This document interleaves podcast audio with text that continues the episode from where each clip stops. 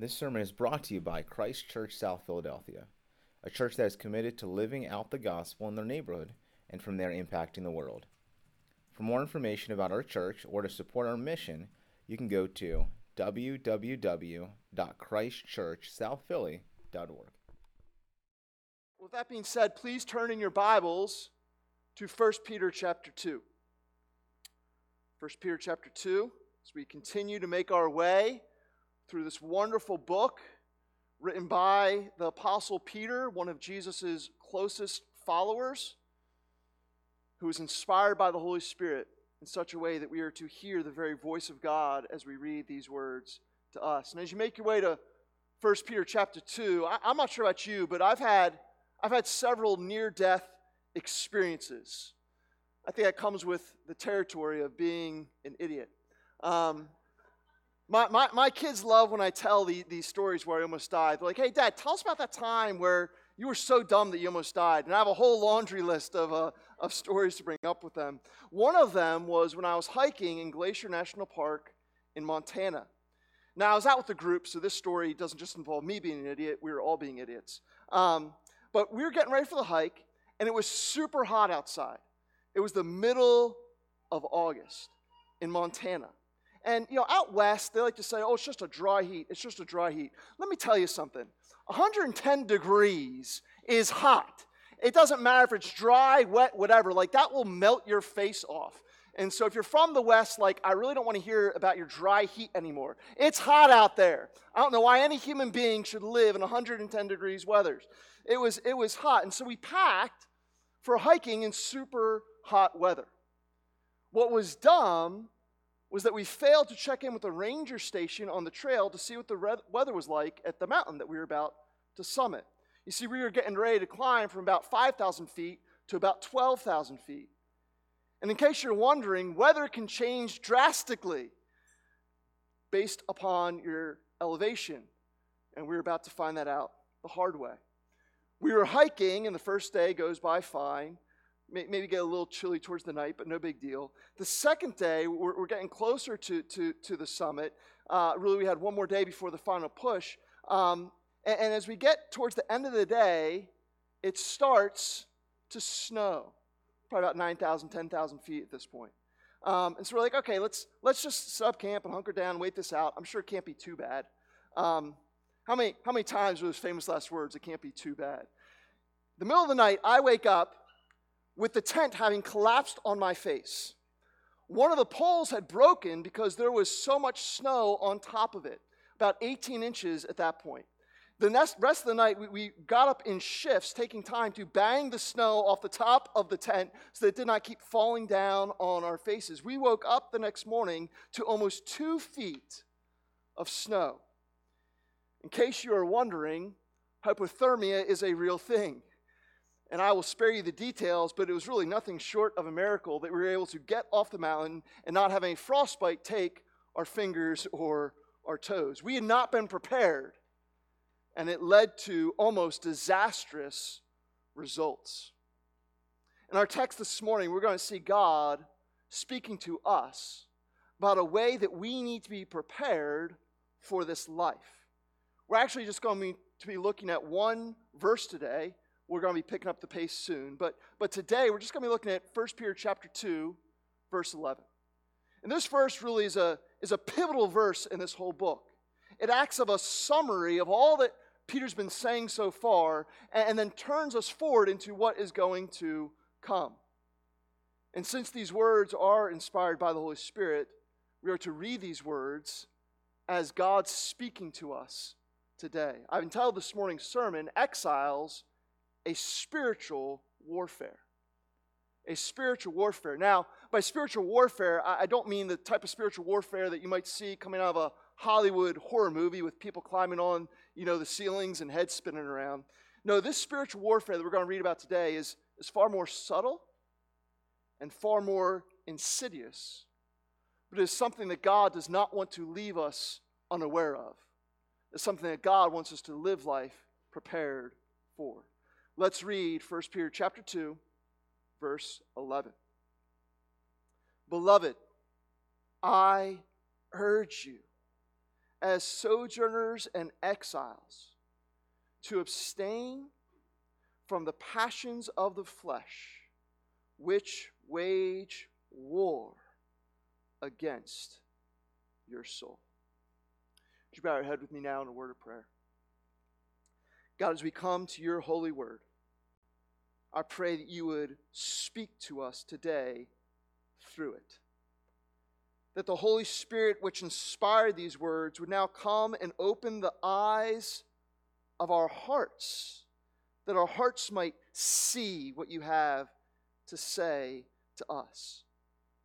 Lord Jesus, correct us where we need to be corrected, encourage us how we need to be encouraged. I pray that by the end of our time today, that our joy in you might be made a little bit more full, that you might be glorified through the great delight we take in your good word to us. Lord, please build your church today through the preaching of your word, that you might be glorified and that the enemy might be horrified. We praise the name of Jesus. Amen. Amen. We're going to look at three things this morning in this one verse. We're going to look at the peril of our passions. Then we're going to look at the power of our identity. And then finally, we're going to look at the practice of our awareness. So, point number one, heading number one, is the peril of our passions. Peter gives a clear command in verse 11. He says, Abstain which abstain means to stay away from.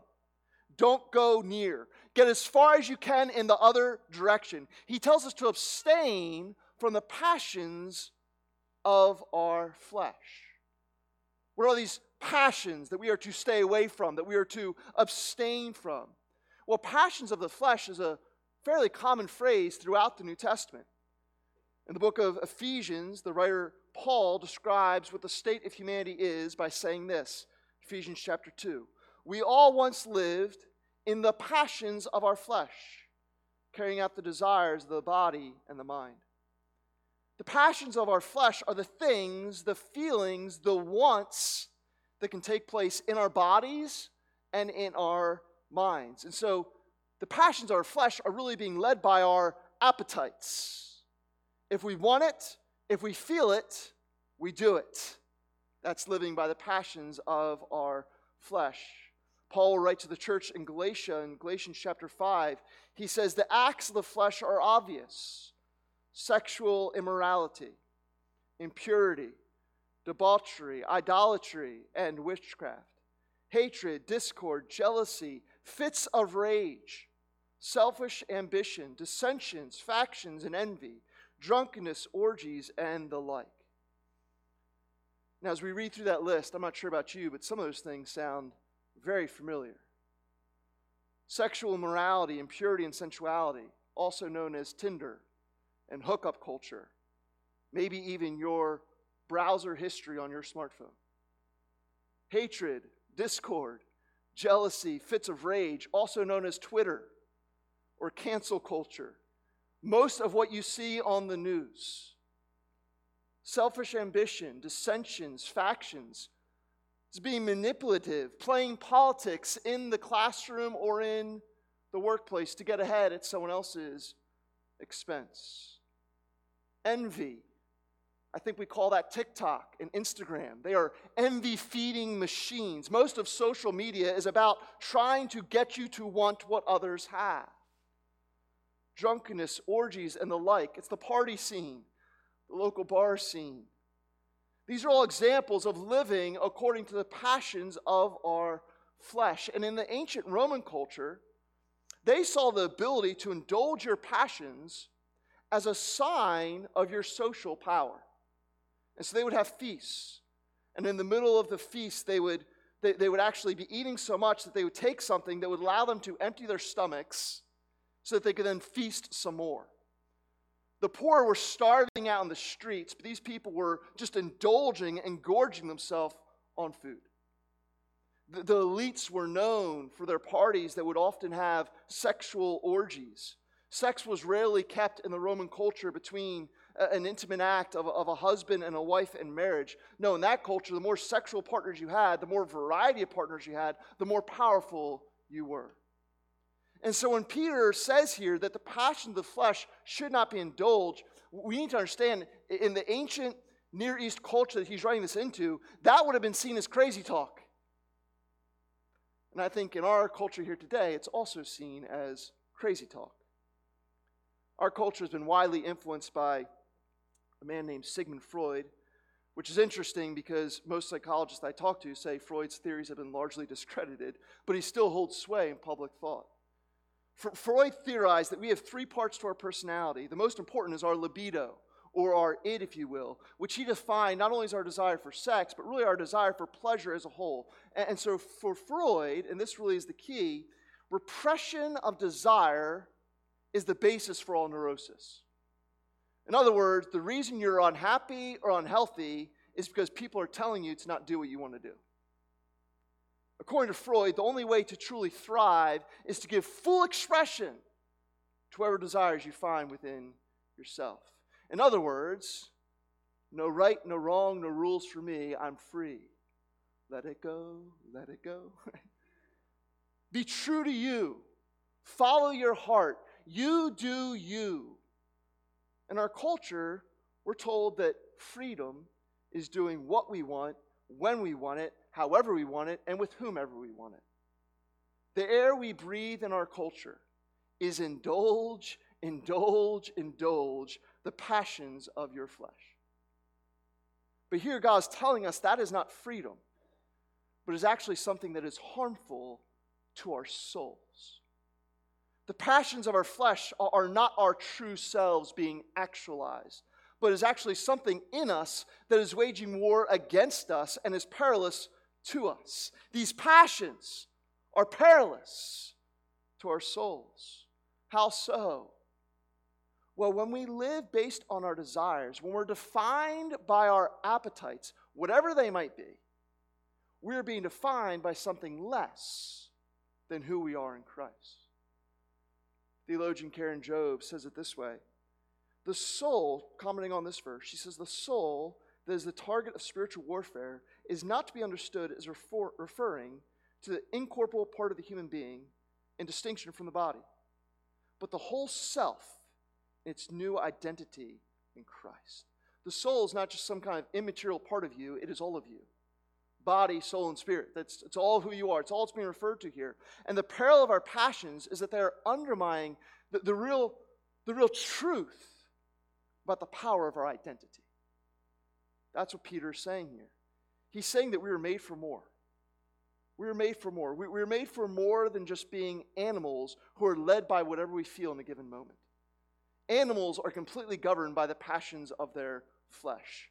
Wolf sees rabbit, wolf chases rabbit, wolf eats rabbit. Wolf never considers, maybe I should eat a salad today.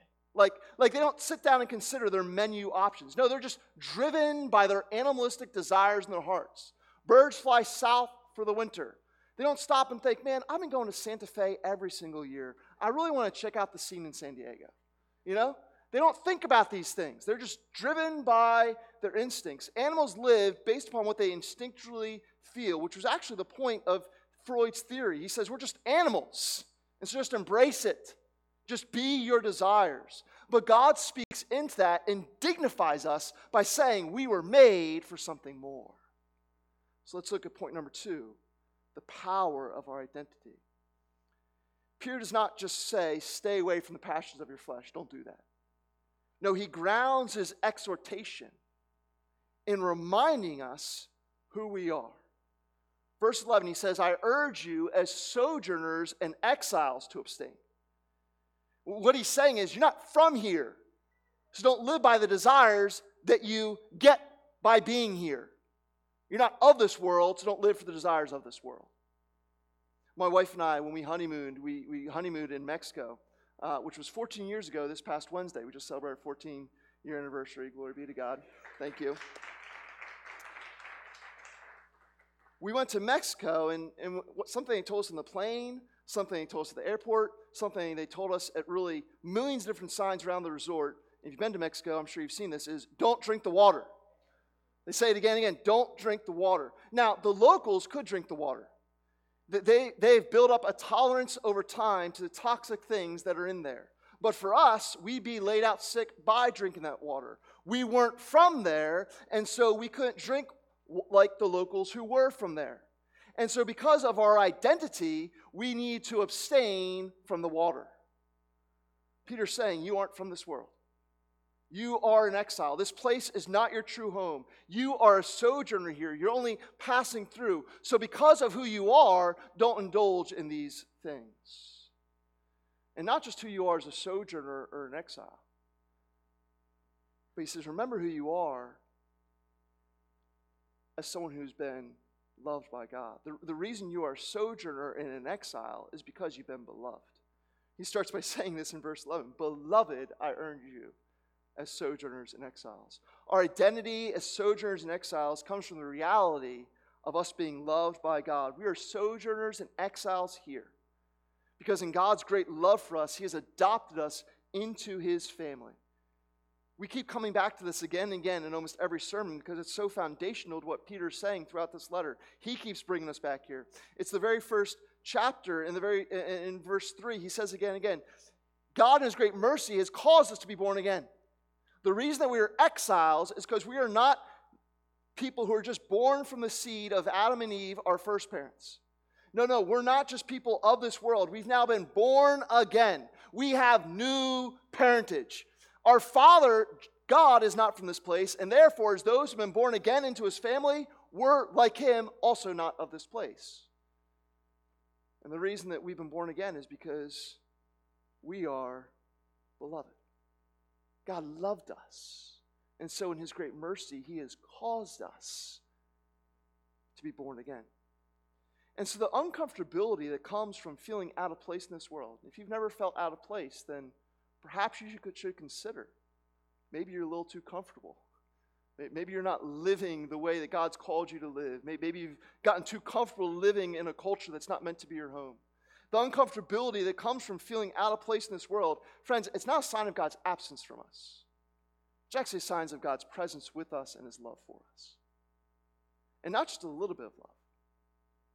He doesn't say you're loved by God, he says you are beloved by God. That word means you are very, very much loved. And The Parent Trap, which is one of my favorite movies growing up, the, gr- the girl's mom said that she left the dad to see if he'd follow, to see if he'd come and, and he'd fight for her. She said, I left 11 years ago and I'm still waiting for him to fly across the ocean. Now, I think it's a silly thing that she did that. but I do know that there's a part in all of us that we want to be so loved by someone that they're willing to fight for us. Friends, you need to know today that you are so very much loved by God that He has fought for you. And not just by flying across an ocean like that dad in the parent trap had to do. No, He came at the cost of His own life to fight for you. When our sin had us shackled, when we were living as slaves to our passions, chasing desires that never fulfill, living empty, hopeless, and helpless, and maybe not even aware of it. Like sin can be blinding, we can be lost and not even know it. But our God came and he fought for us. When the Roman governor Pilate asked Jesus why Jesus wasn't fighting to save his life, Jesus said, It's because I came to lay down my life for our life of sin. God's justice requires that He take back our life. The wages of sin, what sin earns from God, is death.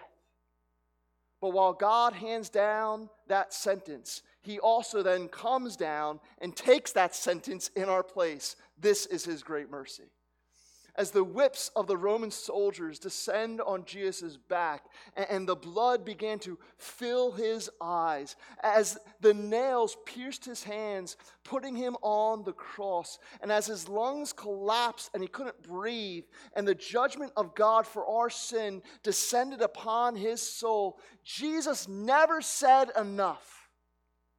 He never said, Stop. He didn't save himself because he had been sent by God to fight for you. That's how loved you are by God. You've been fought for with the very blood of Christ because you are his beloved. That is your identity if you placed your faith in Jesus. Back in college, a really popular Christian song to sing was Oh, How He Loves Us. It was a song about God's love for us, and I'll be honest, I didn't like singing it. I was like, man, that, that song just seems so me centered. You know, like, I want to sing songs about God's greatness, not about God's great love for me. And now it is good so, to sing songs about God's greatness, for sure, totally. But I think if I was being honest, really what's going on, I was feeling pretty uncomfortable thinking about God's love for me. I, I think in all of us, there's a little bit of insecurity, which is part of why we so easily listen to our passions. We want to feel loved, but we doubt that we are loved. And so we think, well, if I just do this, then I'll feel loved. If I just embrace sexual immorality, then I'll experience intimacy. If I just get drunk, then I'll be more happy and more people will like me. If I pursue this idol, whether it's a career or a relationship, but if I have that thing or that person, then finally I will feel fulfilled. We can look for love in all kinds of places, but if we're looking for it outside of God, friends, we are looking in the wrong places. Into all our insecurities about love, friends, God doesn't mind singing and talking and telling us to sing about his great love for us. Isaiah chapter 54, verse 10 For the mountains may depart and the hills be removed, but my steadfast love shall not depart from you. Zephaniah 3:17 The Lord your God is in your midst, a mighty one who will save. He will rejoice over you with gladness. He will quiet you, meaning give you peace by his love. He will exalt over you with loud singing. Jeremiah 31 3, God says, I have loved you with an everlasting love. 1 John 3 1, how great is the love the Father has lavished on us that we should be called the children of God, and that is what we are. Psalm 86, 12 through 13. I give thanks to you, O Lord my God, with my whole heart. I will glorify your name forever. Why? For great is your steadfast love towards me. Friends, if you've placed your faith in Jesus, then you need to know today God loves you. Oh, how He loves you. And He wants His love for you to be so great to you that it becomes what defines you. God, God is inviting us here to not find our identity in our desires, but to find our identity in Him as His beloved living based on the fleshly desires we have, like an animal who has no control over their instincts, that is not freedom. We were made for more. We were made to be set free from just living according to our passions. We were made to instead live based on the identity we have as the beloved of God. Freedom is not being able to do whatever we want. No, that is slavery according to God, chasing desire after desire. Cue all the stats on burnout and depression and anxiety. Chasing our desires is an exhausting way to live. God wants His love to set us free. I don't have to chase the desires in me, but I can live for the joy of following God. His way is life. His way is true. His way is best. His way is good. His way is beauty itself. I had a friend who rescued an abused dog. The poor thing was so malnourished and was afraid of its own shadow. I mean, if you just looked at him, he peed, or he'd snap and he'd be aggressive. He had built up these instincts that were not ultimately healthy or for his good. And the dog was a slave to these things. He wasn't living in freedom, but was shackled to his behavior that had been created by the brokenness that he had experienced. But over time, as my friend petted him and fed him and was patient with him and took him for walks and just, just loved on this dog, that dog's behavior began to change because now he knew he was loved. My friend's love set that little dog free. And that dog followed my friend around everywhere, not because he had to, but because he wanted to. He knew there was no love like my friend's love, and so he was loyal to my friend. He listened to my friend. He didn't live based on his former instincts, but instead lived based upon the affections he had received. My friend's love gave that dog a powerful new identity. Friends, God's love gives us a powerful new identity. We are not those who have to indulge the passions of our flesh. We don't have to listen to our hearts. We can listen to something that is greater than our hearts. We can listen to the voice of the God who loves us, which says to us our desires are not what defines us, it's His love that defines us.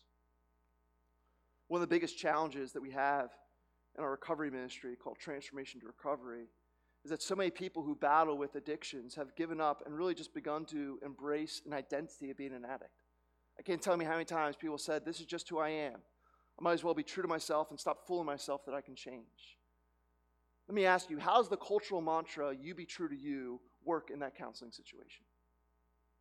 I can tell you it doesn't. That's why I think it's a lie from the pit of hell to keep people in bondage. You being true to you has nothing to say to someone who knows the truth about the passions and where it can lead them. But God's word has something very powerful to say. God's word has something very powerful to say. God God's voice tells us that we are not the passions of our flesh. That is not our identity. We are someone who is beloved of God. And so God tells us in His love that no matter how strong your flesh is trying to pull you, it does not have to define you. Freedom is being able to not listen to your heart, but instead embrace your identity in Christ as the beloved of God. It's a war out there. It's a war in here, it's a war in our hearts. Which identity are we going to live in? C.S. Lewis talks about this war this way. in His book, The Weight of Glory. He says, Every time you make a choice, you are turning the central part of you, the part of you that chooses, into something a little different from what it was before. And take your life as a whole with all your innumerable choices all your life long, you are slowly turning this central thing either into a heavenly creature or into a hellish creature. To be the one kind of creature is heaven. That is, it is joy and peace and knowledge and power. To be the other means madness, horror, idiocy, rage, impotence, and eternal loneliness. Each of us, at each moment, is progressing to the one state or the other. What he's saying is, is are we going to be people who, based upon our choices, live in the beautiful love of God, following his voice? Or are we going to be people who, more and more like animals, live just, just based upon the passions of our flesh? There's a war that is being waged in our souls. We're going to listen to God's voice. Are we going to listen to ourselves? One leads to beauty and joy and harmony, the other leads to death. Death of the soul forever. I'm not sure, friend, what your battlefield is. I'm not sure where the places in your life where those that, that, that comes into conflict. I, I, I don't know where the passions are trying to pull you, but I do know that we each day wake up in a war zone between the passions of our flesh and our identity in Christ. And so this text is inviting us to live not based upon the pull of our passions, but instead based upon the beauty of the love that we see in Jesus. In order to fight the perils of our passions and then to live in the power of our identity, we actually need to engage then in the practice of our awareness. So, like we're talking about living in the power of our identity, what does that mean? How, how do we actually do that? Well, that's where we're going to close today. Let's talk about the practice of our awareness. By awareness, I mean this reality of the identity that we have in Jesus? How do we keep this identity fixed in our minds when that, when that war zone comes creeping into our hearts? What's interesting, studies in neurobiology show us, and you can actually go ahead and Google this, you don't take my word for it, but studies in neurobiology show us that when thoughts enter our minds, they create neural pathways in our brains, which create DNA proteins in our nervous systems, which are then disseminated throughout our bodies and they actually become a part of us. We literally become what we think about. What's interesting is that the Bible said that long before neurobiology discovered it. Paul wrote this in 2 Corinthians 3:18. He says, "We all with an unveiled face, beholding the glory of the Lord, are being transformed in the same image from one degree of glory another." In other words, we become what we behold. Become what we behold. If your life is about beholding your smartphone, scrolling through your news feed every single day, that's what you do the first thing in the morning, that is going to begin to make you become what you are beholding. God wants to give us other things to help us become more like Him. And so, as you study the life of Jesus, we see Jesus giving us several key spiritual practices that are meant to help us keep our awareness of Him and who we are in Him. And so, having key, healthy spiritual practices in our lives, friends, as I go through this list, I'll make sure I'm not trying to give you a list of like do's and don'ts. No, healthy spiritual practices are means of God's grace, whereby we are kept aware of the beauty of God's love for us and who we are in Him. Th- these things help us to behold Him so that we might become more like the one that we behold. So, uh, very briefly, I'm just going to go over five quick things. First, first practice that we see Jesus teaching us in the Bible, teach us repeatedly, is to read the Bible. To read the Bible, to study God's word. Psalm 119, verse 9. How can a young man keep his way pure? In other words, how, how can he abstain from the passions of his flesh? By guarding it according to your word. Psalm 19, verse 7. The law of the Lord is perfect, reviving the soul. Jesus, when he was being tempted by Satan in the wilderness, quoted God's word to him and said, Man should not live by bread alone, but by every word that comes from the mouth of God. God's word is spiritual food that we are meant to take into our lives on a daily basis. What we put into ourselves will be then what comes out of ourselves. What we put into ourselves will inform and shape how we think about ourselves. So should be, we should be thoughtful about our media intake, and we should be intentional with our Bible intake.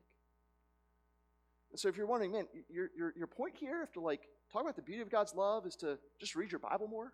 Um, I was joking with actually a member of church. That's actually the application of every single sermon I have. Just read your Bible more.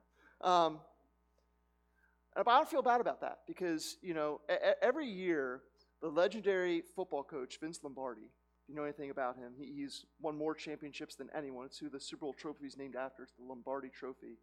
Every year, he gathered his team together, and these were professional football players. They were champions. I mean, they were the best of the best. There's no free agency back then, and so they just stayed on the same team and just kept getting better. Um, but he'd start every team practice at the beginning of the year the exact same way. Again, with these professionals, these elite professionals, he'd say, Gentlemen, this is a football. And he'd take out a football. And he'd begin to explain the basics of how to play the game of football. Why would he do that? He'd do that because we get in trouble when we start to take things for granted. Friends, we should never take God's word for granted. Yes, we need to read our Bibles. Yes, we need to read this on a daily basis. And if you've been coming out to church for a length of time, I'm sure you've heard that before. But we're going to continue to repeat it because I need to be reminded of it. So I assume that you need to be reminded of it as well. When you wake up in the morning and there are a million notifications on your smartphone, when there's an inbox full of to do things to do, and you're like, well, I'm just now a morning person. Well, how's it working out being a night person and reading your Bible at night?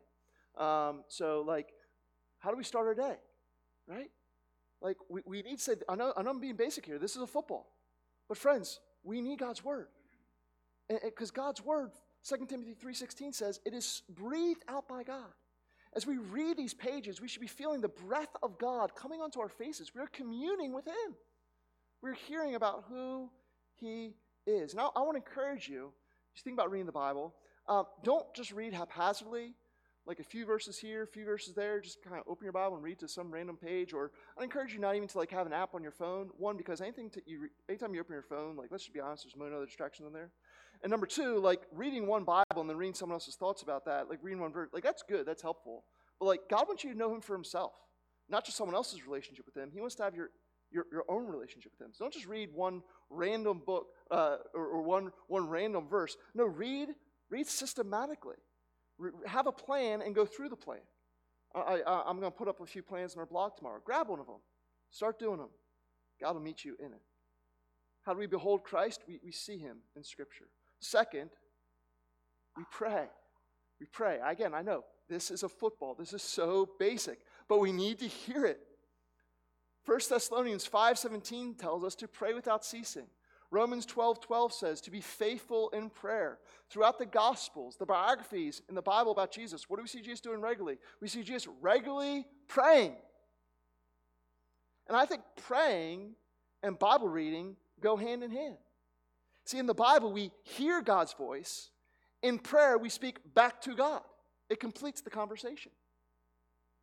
And so, as we read Scripture, we should then think about how can I prayerfully send this Scripture back to God? I was reading the other day, Psalm 23. I'm sure many of you know it. The Lord is my shepherd. So I started praying, God, thank you that you are present with me. You're my shepherd. You're here. Thank you that you've not left me to wander this life alone. Thank you that you want to be a shepherd who safely guides me. Help me to trust you. I can be so tempted to listen to other voices. Help me to listen to the voice of my shepherd who loves me. I'm just reading scripture and I'm praying it back to God. Friends, these things, as we do them, they help us fix our minds on God and who we are in Him. Third, fasting. Fasting. I think fasting is actually one of the more neglected practices that Jesus gave us that we don't talk a whole ton about. I, I want to be honest with you, it's probably one of the things I need to grow in the most in my life. But Jesus regularly talked and modeled the sacred practice of fasting, which wasn't like going without TV for a few days. Right? That's great. Like if you want to kind of unplug and do those things, that, that, that's fine. That's not fasting. Fasting is not eating food for a certain period of time. When Jesus went into the wilderness at the start of his ministry, how did he seek to prepare himself for the ministry God had called him to do? He fasted. He fasted. Up until the fourth century, it was the normative practice of the Christian church to fast every Sunday and every Wednesday. It's just, it's just what Christians did. I'm not saying we're going to bring that back, but I'm saying that like there's a long history here. Fasting is really a psychosomatic act in the true sense of the word. It's built around this biblical theology of the soul as your whole person. See, contrary to what we assume here in the West, your soul, again, it's not the immaterial part of you, it's not the invisible part of you, it's your whole person, which includes all of your body, your brain, your nervous system, and your stomach. And so, fasting is a powerful ally in our fight against the flesh because it actively reminds us that we're more than our appetites. It's a physical reminder that what's most important to us is our identity in Christ. And so, when we refrain from food to give focused attention to our relationship with Him, right, we, we, we, we, we fast. And then, a lot of times, what we do in fasting is, is we should then use the time that we're normally eating and spend that extra time in praying. In Scripture, fasting and prayer often go together. And just to let you know, it's not because fasting kind of clears your mind. If you've ever fasted before, it doesn't clear your mind. It's actually incredibly distracting. Uh, hunger pangs are a real thing. But those hunger pangs are a constant reminder. Every time we feel that pang of hunger, we're reminded of the deeper longing that we have in our soul for truth and beauty and love, all of which are better in Jesus. So I encourage you, consider making this part of your lifestyle. Pick a day. Let's say it should be every week, not even say it should be every month, but just pick a day Start with a day. Start with just one day. Don't try. I'm going to be like Jesus. I'm going to do the 40 day thing. Don't start with 40 days. Um, pick a day and try it out. Fast, especially I would say if, if you're really battling with certain passions of your flesh, maybe sexual morality or some kind of addiction. Fasting is a powerful way for you to be reminded of your identity. You are not your passions. You can say no to food. You can say no to that. You can be sustained by God. And so I'd encourage you to consider adding that practice into your life. Fourth, confession. Confession. Jesus' brother James says this in James chapter 5 verse 16, confess your sins to one another and pray for one another that you may be healed. Dietrich Bonhoeffer is a pastor from Germany who lost his life during the Nazi Holocaust. Uh, he said, Sin demands to have a man by himself, it withdraws him from the community. The more isolated a person is, the more destructive will be the power of sin over him. Sin wants to remain unknown, it shuns the light. And in the darkness of the unexpressed, it poisons the whole being of a person. Sin grows in the dark, but it dies the light. And so when we confess our sins out loud to people that we know and trust, that helps breaks sin's hold on us and can bring healing to our souls. And notice here that James says, confess your sins to each other. This isn't a private thing between you and God, nor is it some obscure thing between you and some priest that you never know and will never see again. It's confession to trusted friends who can encourage us, who can walk with us in life, and remind us of our identity in Christ. So if confession is not a regular part of your life, I know that sin is, it is mine. And so confession should be a regular part of our lives. If sin's part of our lives, then confession of sin should be part of our lives. Bring it out into the light so that our souls might continually be healed. Finally, fifth practice would be the practice of community. Jesus did not call a disciple to come follow him, he called disciples. He created community because he knows that we need one another. Hebrews chapter 3 verse 12 says, "Take care, brothers, lest there be in any of you an evil, unbelieving heart, leading you to fall away from the living God." How do we take care? How do we, how do we keep ourselves from this unbelieving heart? We exhort one another every day, as long as it's called today, that none of you may be hardened by the deceitfulness of sin. Friends, by ourselves, when we live in isolation, I've seen this time and time again, by ourselves, we do not do well. When we isolate ourselves, when we're not present physically with people on a regular basis, people who live by themselves never end up doing well spiritually. I've seen it time and time again, walking through a very sad situation right now. Isolate themselves, not been around for a while, and it's like, yeah, I think they've begun to have their mind shrunk because we were created to live in community. We were created to live in community. Being together with other Christians acts like a preventative against the hardening effects of sin. There's unique spiritual encouragement that comes from us being together. This is why Hebrews 10:25 commands us, and I think sometimes we, we forget that this command, but commands us, do not neglect to meet together, as is the habit of some.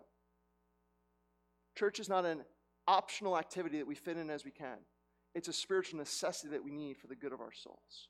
We need our small groups. We need our Bible studies. We need our digging deeper classes. We need this Sunday service. We need to have friends into our homes and into our lives. Like, we need these things so that we might do what Ephesians 3 tells us to do, and that is build us up in the love of God.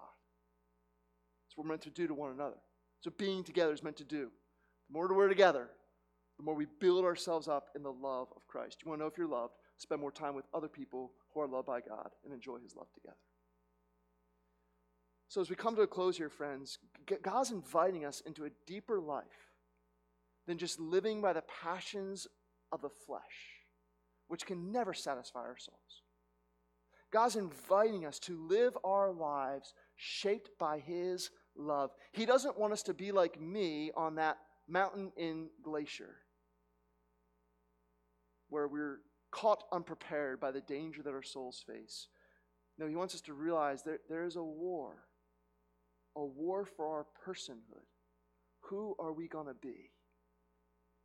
He wants us to live in his love, to know that we are made for more, and to embrace the full satisfaction that comes from the powerless identity of being loved by God in Christ. And so, Beloved, I urge you, as sojourners and exiles, to abstain from the passions of your flesh, which are waging war against your soul. Let's bow our heads in prayer.